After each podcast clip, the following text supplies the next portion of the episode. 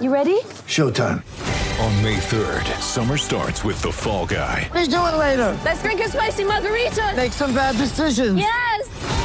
Audiences are falling in love with the most entertaining film of the year. Fall guy. Fall guy. Fall guy. That's what the poster said. See Ryan Gosling and Emily Blunt in the movie critics say exists to make you happy. Trying to make it out? Nope. Because I don't either. It's not what I'm into right now. What are you into? Talking. Yeah. The Fall Guy. Only in theaters May 3rd. Rated PG-13.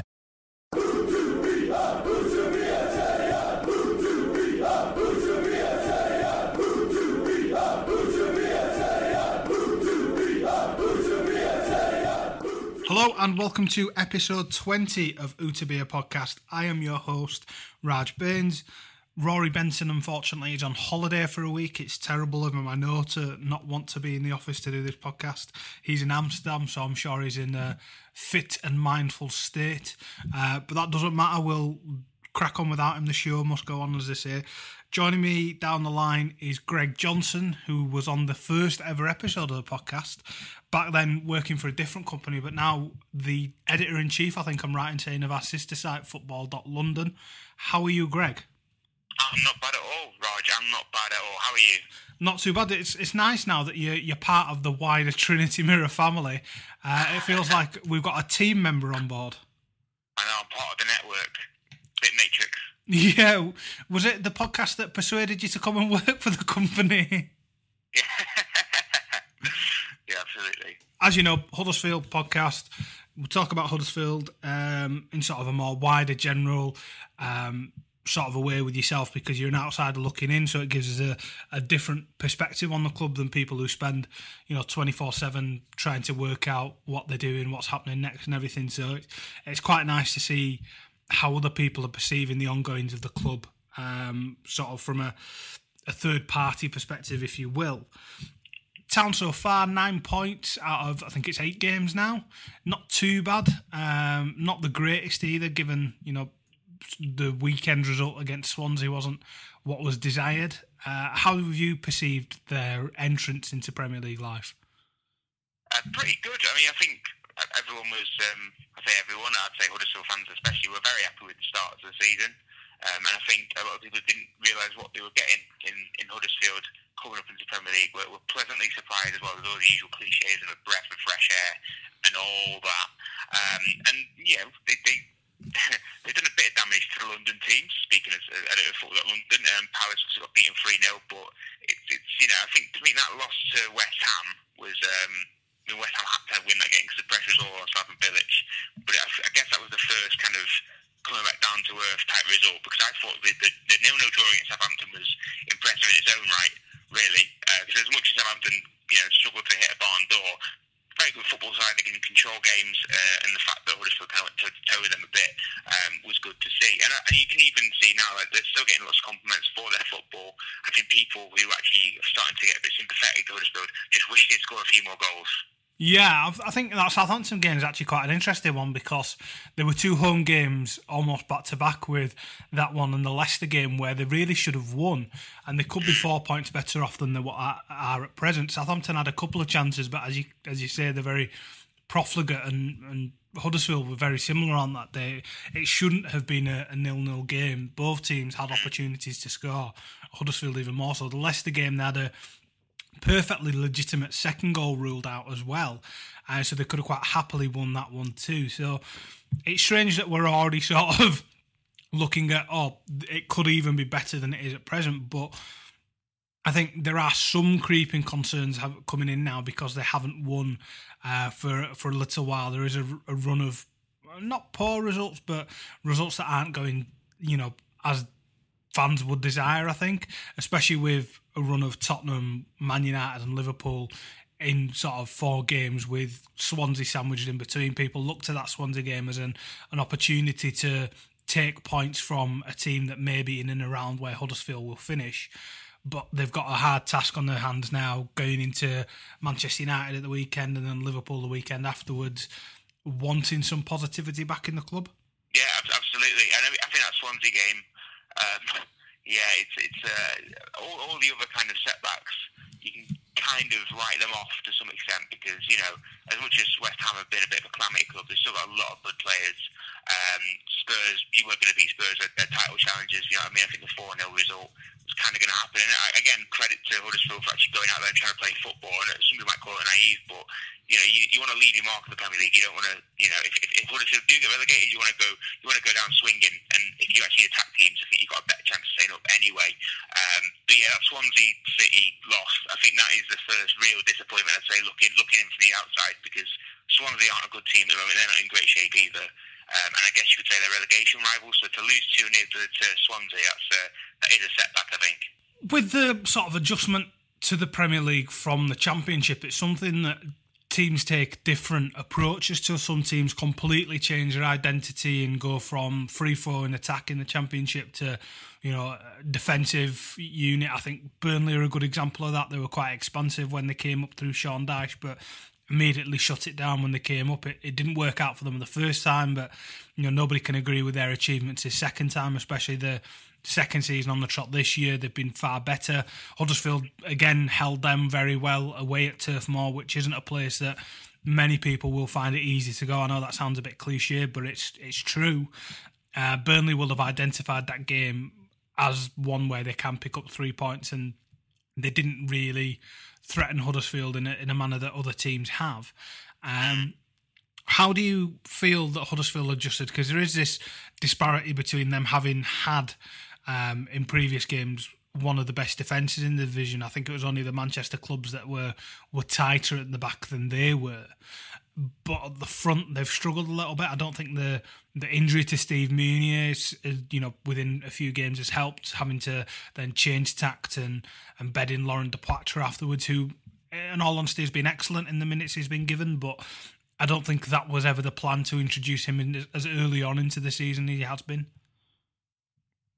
Yeah, and I think uh, Munier has been been great when he's played as well. Um, and I, always think as well, defending doesn't just start with your defenders. Like if you have a if your attack's functioning and looking good, the teams are going to step off you more. And it just helps to kind of manage the pressure especially up against Premier League side. I mean, another cliche. I think we've done about five already, but you've got to score goals to stay up, and you, you need to have those kind of players to step up and do it. And I mean, everyone saw last season the big story for Huddersfield in the Championship was was the goal difference. Uh, they got from it. We, we was negative in him, wasn't it?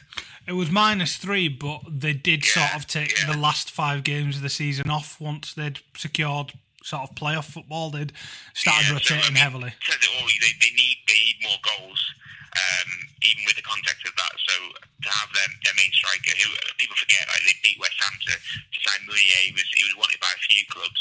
Um, so yeah, I think he, he is vital. He is absolutely vital, and I mean, he's even. I think the start of the season as well, he was doing plenty of defensive work as well in his own box with clearances and all the rest of it. So yeah, really important player.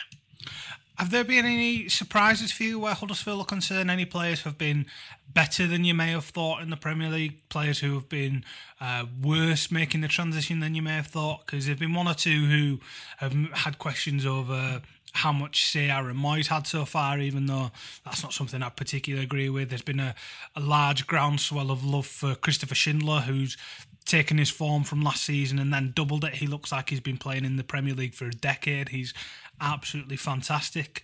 And then there's one or two sort of in the number 10 area, uh, Van La Parra and Tom Ince and Kachunga that are one of the reasons why Huddersfield aren't scoring as many goals as they should is because the, the the three players that they're playing behind the striker aren't quite up to speed yet, and I don't think that's um, a terrible thing to say. I, you know, I think they'd admit themselves that they're not playing as well as they could be. They're certainly not as influential as they were last year for their respective teams because Tom Ince was obviously only just come in this summer. Uh, is there anyone that you've specifically picked out on that front? Uh, I, just going back to what we said in the first episode of the podcast, really. Um, I think even then we said it's going to be key having Steve Mounié as the, the, lead man who can score goals but also bring others into play and then having this um, having goals from the attacking midfield trio and, and other parts of the team is going to be key. And I think you're right. It's, it's, it's, maybe it's not time to get too alarmed or worried about that because the season is still young, and you hope that as they grow into the grow into the campaign, they'll, they'll have more of an impact later on. But I'd say that's that's the kind of bit that people are still waiting on, really, a lot of the Huddersfield football's been really good. Um, I think it's just that, that cutting edge, really. Um, so yeah, I think once they're a bit more up to speed, a bit more settled, um, they kind of got their got a grip on the Premier League. You'd hope that they start delivering second half of the season. How do a team go about repairing an attack like that? Because it's not as if Huddersfield are going to go out and, and throw too much more money at it in January because they've already broken their transfer record about five times in the summer. And Steve Mounié wasn't cheap at uh, eleven and a half million, I think it was, rising to twelve. Um, is it just an experience thing? Is it just getting used to the league? Because I think some people had thought that maybe that adjustment wouldn't have been as difficult because they did come out day one and put three past Crystal Palace. So has that result perhaps skewed expectations a little bit? Yeah, possibly. In Crystal Palace under De Boer, I mean, look what happened there. Um, but I mean, there's an interesting kind of parallel there between De Boer and Wagner in that I think both managers, I'm not going to talk about in terms of comparative quality or success or anything like that. I'm not saying Wagner's going to get sacked or go on a seven game Bayern run or anything like that.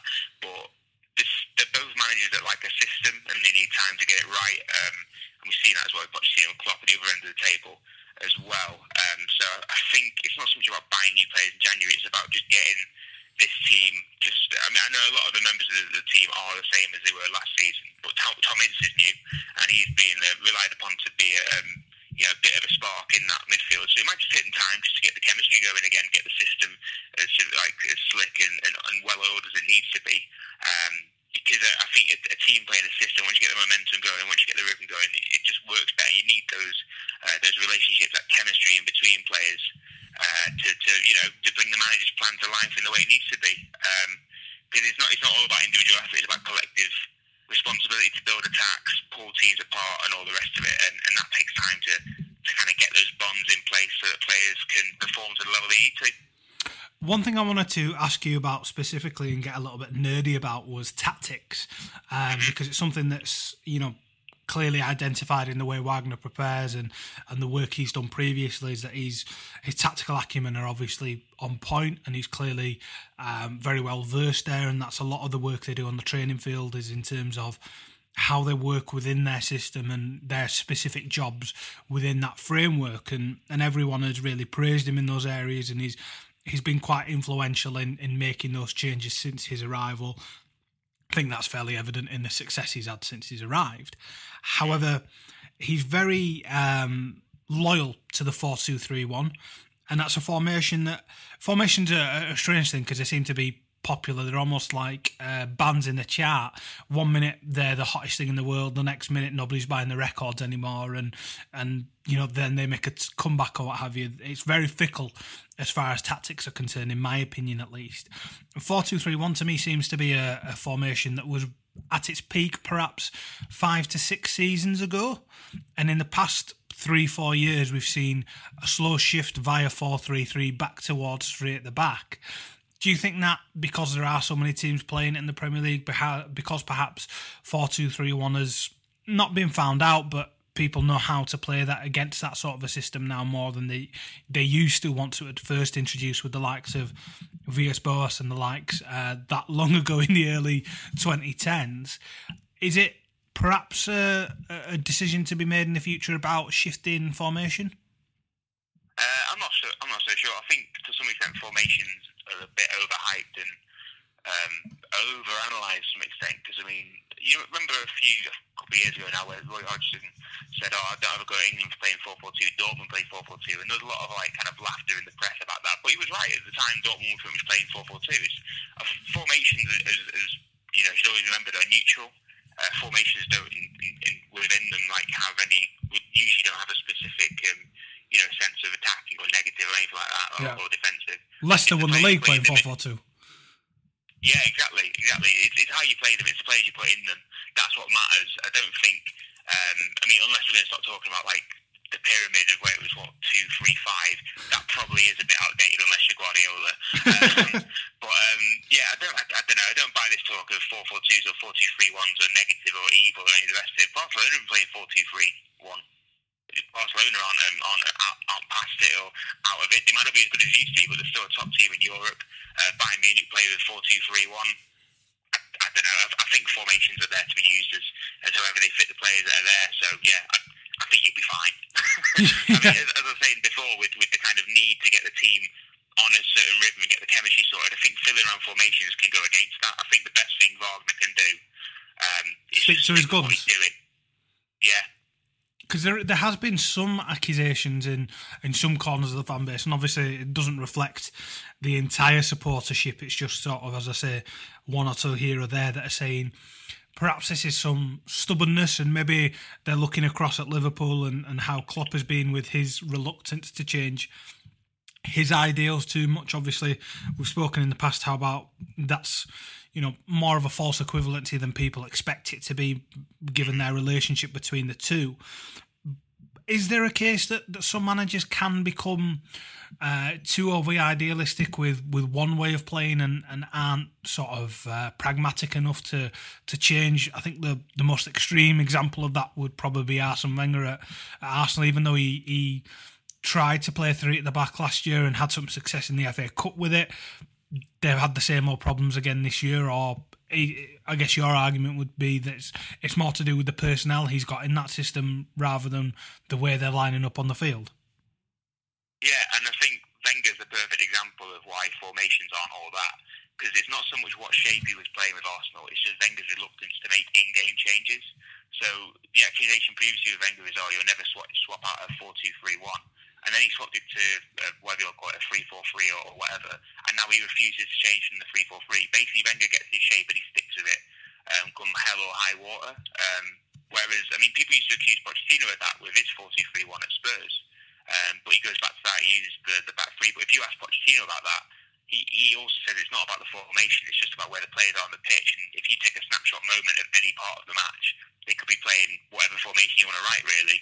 Um, so I think it comes down to, to what the manager's asking the players to do when they have the ball. I, mean, we've got to remember most of the time formations are seen as, as defensive shapes. Like that's what they, they drop back in, into when they don't have the ball. Um, and especially a team like Huddersfield, when, you, when you're asking your defenders and your midfielders to contribute to the different phases of play and move up the field, especially guys like Aaron Mooy, I, you know, I don't, I don't think it's so much about the shape and, and, and Wagner being stubborn. You've got to remember the reason why Huddersfield have got into the Premier League is because Wagner stuck to his guns, focused on this system, and got the team to buy into it.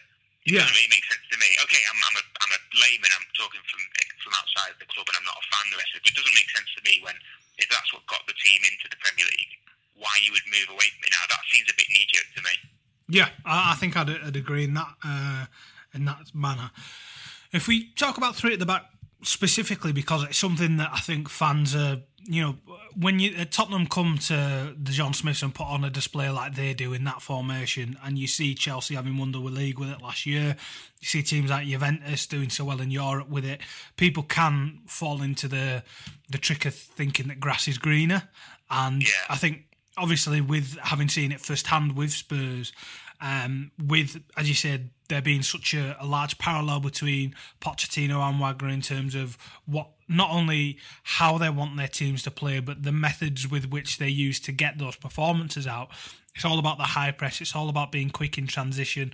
It's all about using width on the, the side and then cutting in and, and, using the one forward system to, you know, have one focal point for the attack and then a, a number ten behind. There are there are so many different um, sort of parallels there that it's kind of hard to ignore. If, if anything, there's there's more of an overlap with Pochettino and Wagner than there is with Klopp and Wagner, which might surprise a few people.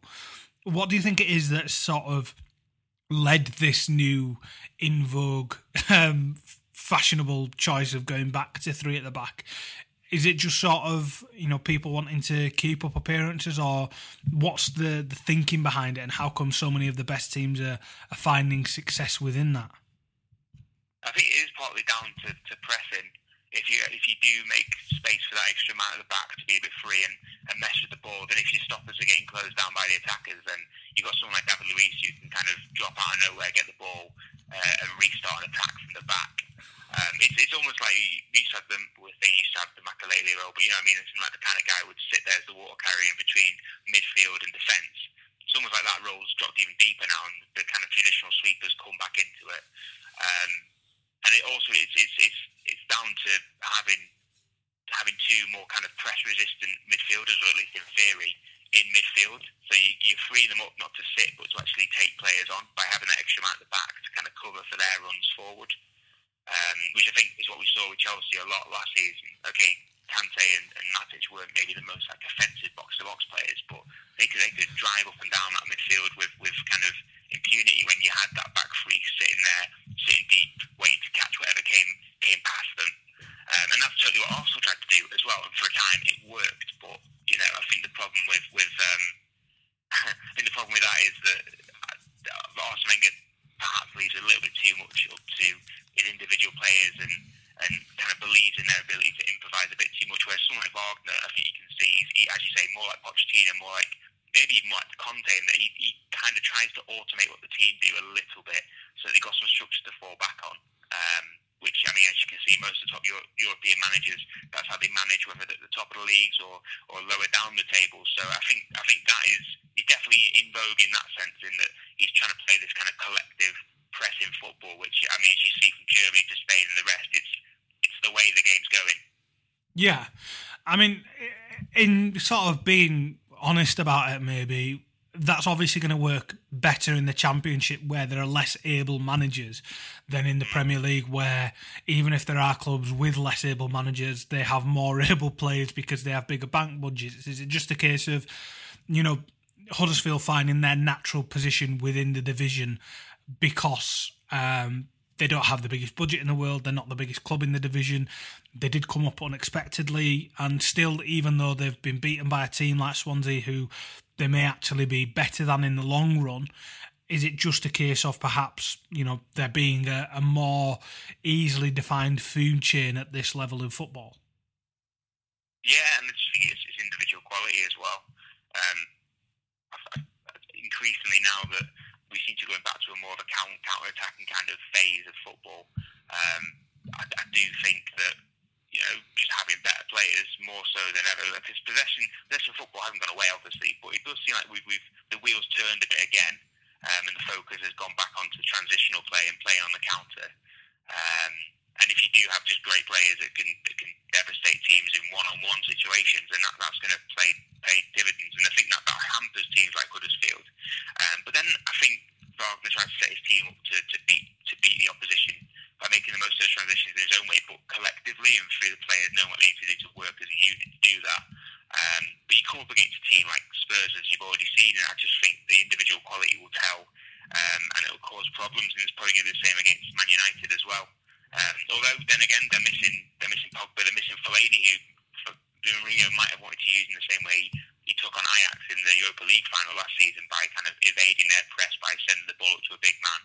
Um, so there might be there might be a sense that they, they've lost one of their key uh, weapons to take on a side like Huddersfield at the weekend. But you would imagine the pace and the skill of guys like Martial, Lukaku, they're going to pounce on every single um, mistake Huddersfield make. And I, I would say that as we saw against Swansea, as good as Wagner's coaching is and as good as the team are, because they want to play out the back and they maybe don't have the quality players that other teams do, they are prone to making mistakes. You know, against a side like United and against City, if you make those mistakes, they, they are definitely going to punish you, which is probably the sixth cliche of this podcast. if we um if we do skip ahead and have a look at that Man United game just a little bit. We will be previewing the game more thoroughly in the, the next podcast this week on, on Thursday. But you're, you've written about Manchester United extensively in your career. It's a, a club you've spent a lot of time thinking and writing about uh, very well, I might add. Um, if you were part of the coaching staff at Huddersfield, you had David Wagner's here for some reason. Some perverse thing had happened in your career where you found yourself coaching a Premier League side.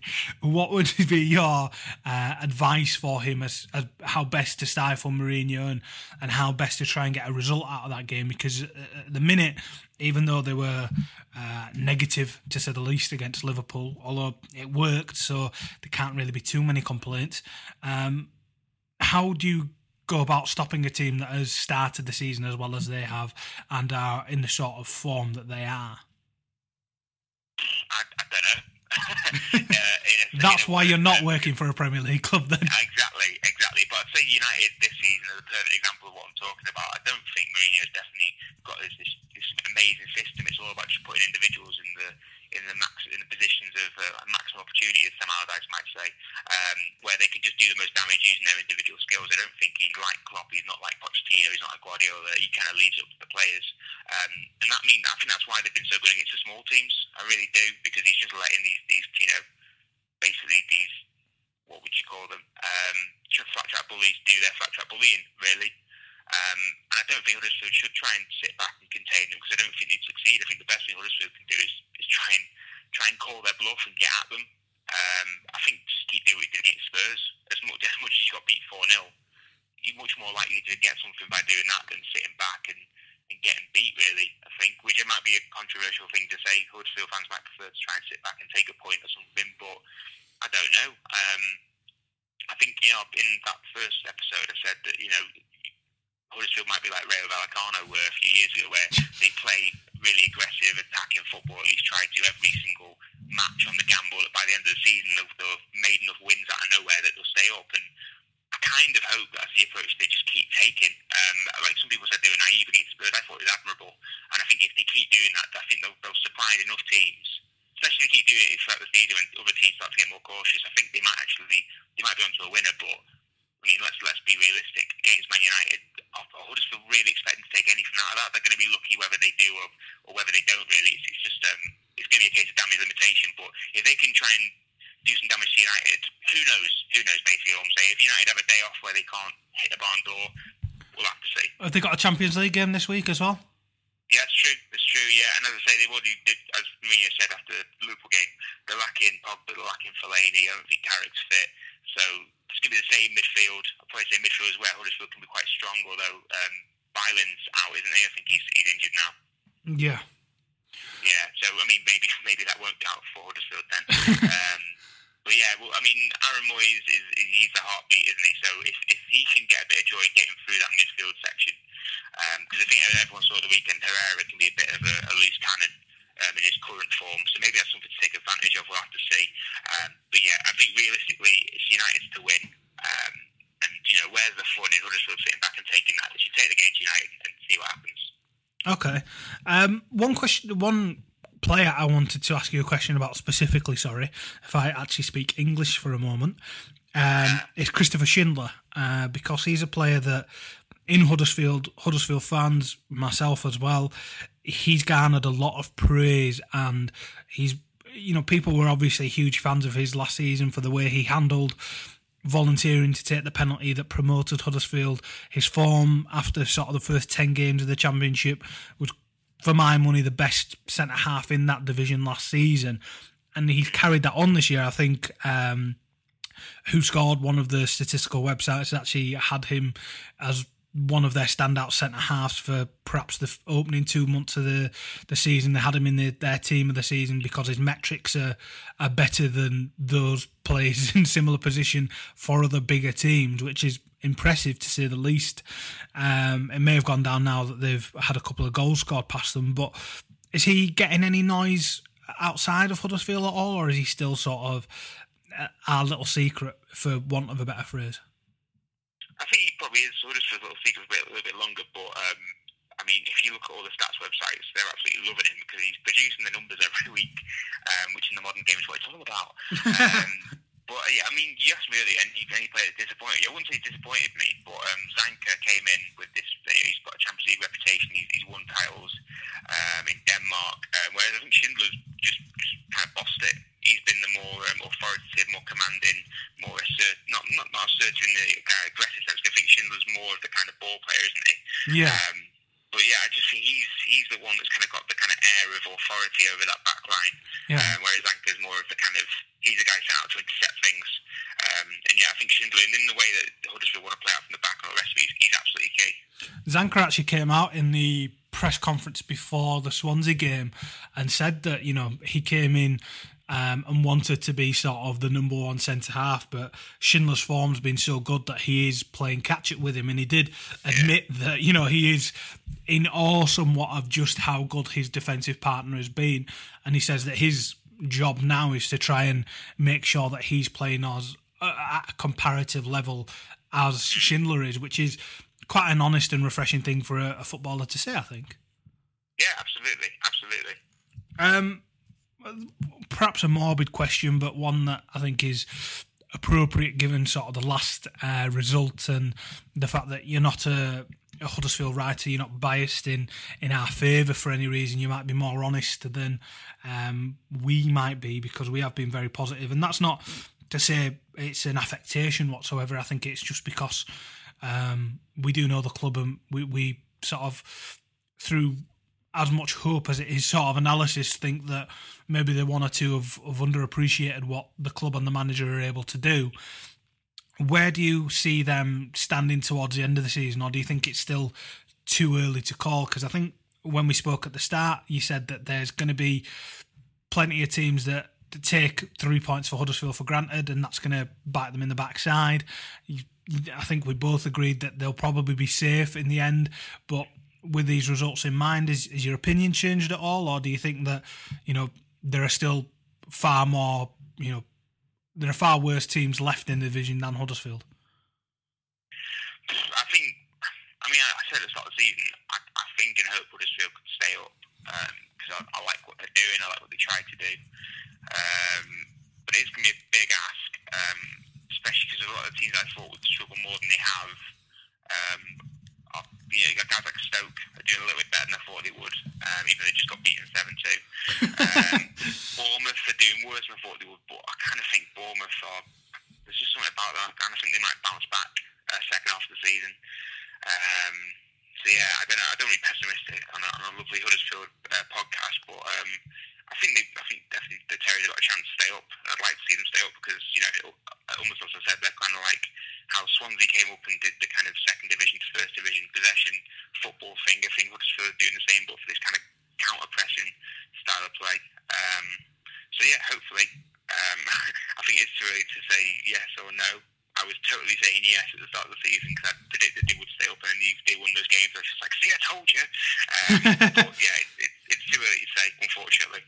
When when do you think's the, the right time to start having a look at the table? Because uh, I said this before on the podcast, but one thing that sort of um, been a sort of a, a, rule of thumb in my house that my old man's always said to me is that the table's not worth looking at until after Christmas.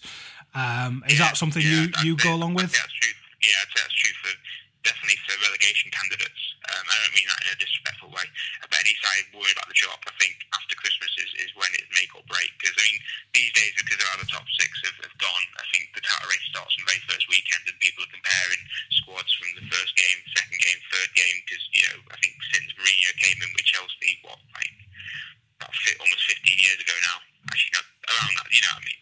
Um, when he came in. Um, he kind of he supercharged the whole title race and, and made it like a, every week is do or die. Really, it just it just seems like every single week there's, there's something at stake for the top sides. But at the bottom, it seems like the first half of the season sets the scene, and then after Christmas, it's, it's who can kick on, who can put the run together, um, who can just make it happen, basically. Um, and I think Huddersfield definitely have the potential to do that if they, they keep keep their heads together, they keep stay together as a unit. They, they get lucky with injuries and they get lucky with other teams having bad injuries and bad form. I think they definitely have it in them to, to go on the kind of run you need to do to lift yourself to safety uh, in the new year, definitely. Excellent. Thank you very much for your time, Greg. Uh, that's all for this episode. We will be back on Thursday with a new episode ahead of that Manchester United clash. We, we should have another guest on in lieu of uh, of Rory Benson, who'll still be on holiday by then. He'll be back next week for a, a usual podcast then. So post Manchester United, we should be back into the usual swing of things. But it's nice having different perspective on things. So again, Greg, thank you very much for that. Um, no problem. We've got an offer on Beer 52. Um, code is Huddersfield on beer52.com. You know the drill by now. You don't have to pay for the crate. You only have to pay £5.95 postage. Greg, you, I think I'm right in saying that you're not adverse to a beer. I've been known to drink a beer, yeah. Would you like to pay uh, just under £6 for a crate? Oh, why not? it's like we've uh, we've rehearsed this. We haven't. It's just our natural uh, affiliation for each other. But yeah, if you go on beer52.com, use the code Huddersfield, you can get a crate for, for essentially just the postage cost, uh, which is all fine and dandy. Um, and sign off, Greg. Thank you very much. I'll speak to you later on, hopefully in the season. Yeah, nice one. Cheers, have me on. Ben jij prijsbewust? Nu extra MB's bij MijnSim Only. Voor 12,50 per maand, onbeperkte minuten of sms'jes en 3500 MB 4G internet tijdens de Ben Prijsbewust weken. Kijk op ben.nl.